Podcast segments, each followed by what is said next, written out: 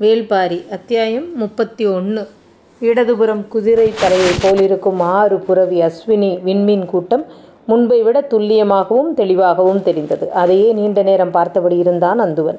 அவனை அறியாமலேயே மனம் மகிழ்வை உணர்ந்தது. அவனது கண்கள் வரையப்படும் விண்மீன் கூட்டத்தையும் பின்னர் கூண்டுக்குள் இருக்கும் தேவாங்குகளையும் மாறி மாறி பார்த்து கொண்டே இருந்தன. விண்மீன் கூட்டங்களுக்கு இடையில் உலவித் திரியும் விலங்கினைப் போல் அத்தேவாங்குகள் தோன்றியது. வாயும் மூக்கும் சிறிது நீண்டிருப்பதால் பறவைகளின் கைப்பிள்ளை போல் இருப்பதாக அந்துவன் எண்ணினான். மேற்கூரையின் வேலைகள் முடியும் தருவாயில் இருக்கின்றன. விரைவில் பாண்டுரங்கை விட்டு வெளிச்செல்ல காத்திருந்தான் அந்துவன். அன்றைய நாளின் காலை நேரத்திலேயே கலந்துரையாடல் அரங்குக்கு ஒருவர் பின் ஒருவராக வந்து சேர்ந்தனர். ஏமாற்றம் எதில் நடக்கிறது என்பதை பொறுத்துத்தான் மனித மனம் அதை எடுத்துக்கொள்கிறது என்பது தெரிய வருகிறது. தங்களின் அந்தப்புறத்தில் இருப்பவரெல்லாம் யவன அழகிகள் அல்ல என்று முதுவன் சொன்னபோது பேரரசரின் மனம் பேரதிர்ச்சிக்கு உள்ளானது. நேற்றிரவு விருந்தில் மற்றவர்கள் கவனிக்காத போது முதுவனிடம் பேரரசர் கேட்டார் நீங்கள் கிளாசரினாவை பார்த்திருக்கிறீர்களா? இந்த கேள்விக்கு என்ன பொருள் என்பது முதுவனுக்கு புரிந்தது. மனமுடி நிகழ்வில் பார்த்தேன் அரசே அவள் யவன அழகி அல்லவா? அதனால்தான் தனித்துவத்தோடு இருக்கிறாள். இமைகள் கவிழும்போது கூட அவளின் கண்களை பார்க்க தோன்றுகிறது. பேரரசருக்கு எதிர்பார்த்த பதில் கிடைத்தது. ஆனாலும் சற்றே பதற்றமானார். மணமுடி வாக்கு கொடுக்கும் நிகழ்வில் அரங்கின் இடதுபுற மூலையில் அவள் அமர்ந்திருந்தாள். முதுவன் உட்கார்ந்திருந்ததோ தனக்கு அருகில். எப்படி இவ்வளவு தொலைவில் கவிழும் இமைகளை கண்டறிந்தான். சில பாதைகளில் பயணிக்கத் தொடங்கினால் பதற்றம் கூடத்தான் செய்யுமே தவிர குறையாது என்று எண்ணங்கள் ஓடியபடி இருக்க ஆலோசனை மாடத்தை நோக்கி நடந்தார் பேரரசர். அங்கு இளவரசன் புதிய வெப்பனும் சூழ்கடல் முதுவனும் திசைவேழரும் வீற்றிருந்தனர். இவர்கள் வருவதற்கு முன்பே தலைமை அமைச்சர் முசுகுந்தரும் தளபதி கருங்கைவாணனும் வெள்ளிக்கொண்டாரும் வந்துவிட்டனர். இன்று நடைபெறப் போகும் உரையாடல் பாண்டிய நாட்டில் எதிர்காலத்தின் பெரிய மாற்றத்தை எதிர் நிகழ்த்தலாம் என்ற எதிர்பார்ப்பு எல்லோரிடமும் இருந்தது. நேற்று தற்செயலாக நிகழ்ந்த ஒரு உரையாடல் இவ்வளவு ஆக்கபூர்வமான இடத்திற்கு வரும் என்று நான் நம்பவில்லை என்று வெள்ளிக்கொண்டார் சொல்லிக் கொண்டிருந்தார். ஆனால் இது தற்செயல் அன்று என்பது சிலருக்கு மட்டுமே தெரிந்திருந்தது. பேரரசர் வந்ததும் பேச்சு தொடங்கியது. தோல் வரைபடம் ஒன்றை மரப்பலகையில் விரித்தார் முதுவன். எல்லோரும் அதை சுற்றி நின்றனர். பார்த்தவுடன் புரிந்தது அது யவனர்களின் வரைபடம் என்று. இவ்வணிகப் பயணம் மூன்று இடங்களில் தங்கல்களை கொண்டது. கொற்கையிலிருந்து புறப்பட்டால் முதல் தங்கல் சிந்து நதி. ஆற்றின் கடலில் புகுமிடத்தில் இருக்கும் பாப்ரிகோனில் அங்கு ஓய்வெடுத்து கொண்டு தேவைப்பட்டால் அடிமைகளையும் மாற்றிக்கொண்டு கப்பல் புறப்படும்.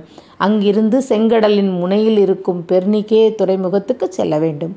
அங்கிருந்து பொருள்களை கழுதைகளின் மேல் ஏற்றி நடத்தி மணற்பரப்பை கடந்து நீல ஆற்றங்கரை நைல் நதியில் இருக்கும் கோபடஸ் துறைமுகத்துக்கு கொண்டு செல்ல வேண்டும்.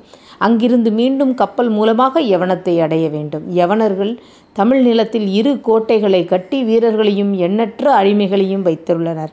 தங்களின் ஆவாய்களை பழுது பார்க்க தேர்ந்த தச்சர்களையும் வைத்துள்ளனர். இது போன்று பாப்ரிகோன் பெர்னிகே கோபடஸ் ஆகிய மூன்று இடங்களிலும் கோட்டைகளை அமைத்து எல்லா ஏற்பாடுகளையும் செய்து வைத்துள்ளனர். இந்த பெரும் பயணத்தில் மேலிமேடும் மங்களகிரியும் கடற்கொள்ளையர் அதிகம் இருக்கும் பகுதி. அதேபோல் செங்கடலிலிருந்து பெர்னிக்கே செல்லும் சா பாதையில் மணற்பரப்பில் கள்ளையர் கடல் கருங்கொள்ளையர்கள் தாக்குதல் அதிகம் நிகழும். அவற்றை சமாளிப்பதில் சிறு தவறு நடந்தால் கூட எல்லாம் அழியும். அதனால்தான் தேர்ந்த படை வீரர்களின் கப்பலின் பாதுகாப்புக்கு இருப்பதும் ஒன்றுக்கும் மேற்பட்ட கப்பல்கள் மொத்தமாக போவதும் முக்கியமாகிறது. இவையெல்லாம் தெரிந்த செய்திகள் தான் இவற்றின் முதன்மையானது ஒவ்வொரு கோட்டையிலும் எத்தனை வீரர்கள் எத்தனை அடிமைகள் நிறுத்த வைக்கப்பட்டிருக்கிறார்கள் என்பதுதான். பெர்னிகேவை தாண்டி நாம் ஒன்றும் செய்ய முடியாது. ஆனால் இங்கிருந்து பெர்னிகே வரையிலான பயணத்துக்கு நாம் சில தங்கல்களை ஏற்பாடு செய்ய முடியும் அல்லவா? என்று கேட்டார் முசுகுந்தர். நமது நாட்டில் யவனச்சேரியை அமைத்துள்ளது போல பாப்ரிகோனிலும் பெர்னிகோவிலும் ஒப்பந்தம் செய்து கொண்டு நாம் தங்கல்களை கோட்டைகளாக அமைக்கலாம் என்றார் வெள்ளிக்கொண்டார். யவனர்களால் தங்க வைக்கப்பட்டுள்ள வீரர்கள் அடிமைகள் ஆகியோரின் எண்ணிக்கையை விட இருமடங்கு எண்ணிக்கையில் நம்மால் தங்க வைக்க முடியும் என்றான் கருங்கைவாணன். பேரரசர் அவனது கூற்றை உற்று நோக்கினார். மேலிமேட்டிலும் மங்களகுரையிலும் நடக்கும் கடற்கொள்ளை யாரென்று நமக்கு தெரியும். அவர்களை எப்படி அடக்குவதென்றும் நமக்கு தெரியும் என்று சற்றே ஆணவத்தோடு கூறினான் கங்கைவாணன். இன்று மணச்சடங்கின் முதல் நிகழ்வான சிலம்பு கழிதல் நிகழ்வு. பெண் வாளில் சிலம்பணிதலும் சிலம்பு கழிதலும் முதன்மையான நிகழ்வாகும். பெண் குழந்தைமை நீங்கி இளம்பருவத்துக்குள் நுழையும் போது பெண்ணுக்கு சிலம்பை அணிவித்தல் பெருவிழாவாக நடத்தப்படுகிறது. அதன் பின்னு அவர் மணமாகும் போது சிலம்பை அவள் கால்களிலிருந்து கழற்ற பெறுகிறது. மாடத்தில் அரசகுல பெண்கள் அமர்ந்திருந்தனர். எல்லோரும் பொற்சுவைக்காக காத்திருந்தனர். அவள் தனது அறை அறையிலிருந்து புறப்பட விருப்பமின்றி இருந்தாள். எல்லோரும் அரங்குக்கு வந்துவிட்டார்கள் என்று சொல்லி சுகமதிதான் அவளை வேகப்படுத்தினாள். அவளோ அதை பொருட்படுத்தவே இல்லை.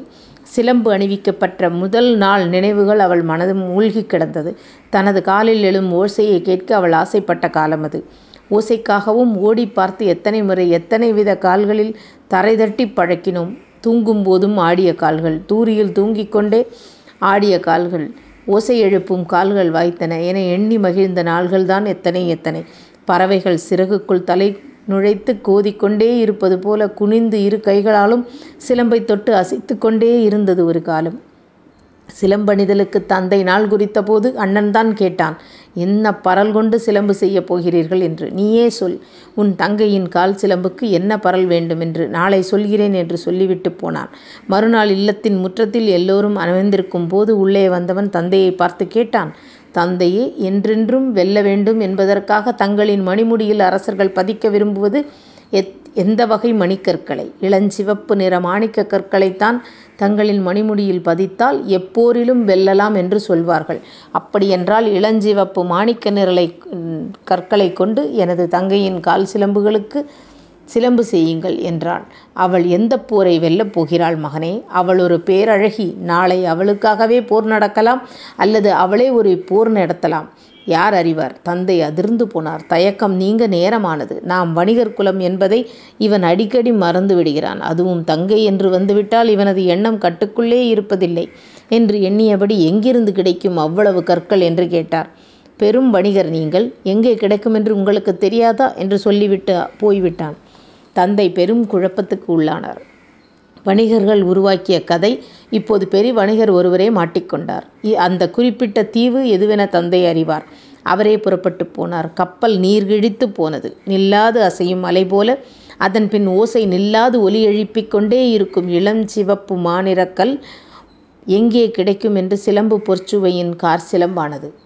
பிற மூன்று இடங்களிலும் யவனர்கள் உருவாக்கிய கோட்டைகளில் எத்தனை வகையான பொறிகள் இருக்கின்றன என்பதை வரிசைப்படுத்தினார் சூழ்கடல் முதுவன். அதுவரை அவ்விடங்களில் உள்ள மிக பாதுகாப்பான கோட்டைகள் அவற்றினுள் வீரர்கள் உள்ளனர் என்பது மட்டும்தான் தெரியும்.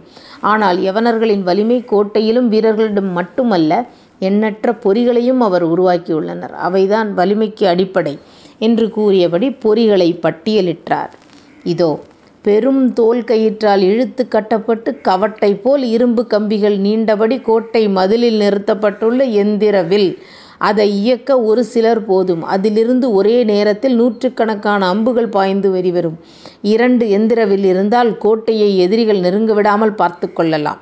நூற்றுக்கணக்கான கற்களை உமிழும் கவன் பொறி இரும்பால் செய்யப்பட்ட சிற்றூசி உருளைகளை வீசி எறியும் கூடை பொறி கோட்டை மதிலை நெருங்கும் பகைவரின் உடலை கொத்தி தூக்கும் தூண்டிற்பொறி அதையும் மீறி மேலேறுபவரை அகழியை நோக்கித் தள்ளும் கவைப்பொறி என எல்லா வழியாகவும் தாக்கவும் தடுக்கவும் யவனர்கள் பயன்படுத்தும் பொறிகளை வட்டியலிட்டு கொண்டே வந்தார். கடைசியாக மூன்று பொறிகளை பற்றி சொல்லியபோது எல்லோரும் வாயடைத்து போனார்கள். சிறிது நேரம் எந்த பேச்சும் இல்லை. பொற்சுவையின் வருகைக்காக எல்லோரும் அரங்கில் நெடுநேரமாக அமர்ந்திருந்தனர். அவளோ நினைவுகளில் மூழ்கியவளாக அறையை விட்டு அகலாமல் இருந்தாள் அரச குடும்பத்தில் மூத்த பெண்மணிகள் காரணமறியாமல் திகைத்தனர். இன்னும் சிறிது நேரத்தில் பேரரசியார் வந்துவிடுவார். அதற்குள் அழைத்து வாருங்கள் என்று ஆள் மாற்றி ஆள் அனுப்பிக்கொண்டே இருந்தனர். ஒப்பனை இன்னும் முடியவில்லை என்று இடைவிடாமல் மறுமொழி சொல்லிக் கொண்டே இருந்தாள் சுகமதி. பொழுதாகிக் கொண்டே இருந்தது. இந்த நிலைமையை எப்படி கையாள்வது என்று தெரியாமல் திணறிக் கொண்டிருந்த சுகமதிக்கு ஒரு எண்ணம் பிறந்தது. பொற்சுவையை அழைத்து வர அனுப்பப்பட்ட பணிப்பெண்களிடம் பெரும் கூடையை கொடுத்து விட்டாள்.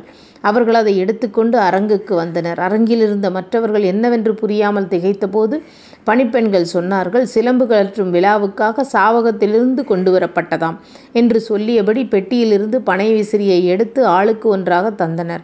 பனை விசிறியா? என்றே சற்றே முகம் சுளித்தபடி வாங்கியவர்கள் அதை விரிக்கத் தொடங்கினர். விரியும் பனையோலை முழுவதும் அழகு நிரம்பிய ஓவியங்கள் அத்துணையும் இணையற்ற எழில் கொண்டவை. அனைவரின் கண்களும் ஓவியங்களை உற்று பார்க்கும்போதுதான் தெரிந்தது பனை உசிரியின் மேல் முனையில் முத்துக்கள் பதிக்கப்பட்டிருந்தன.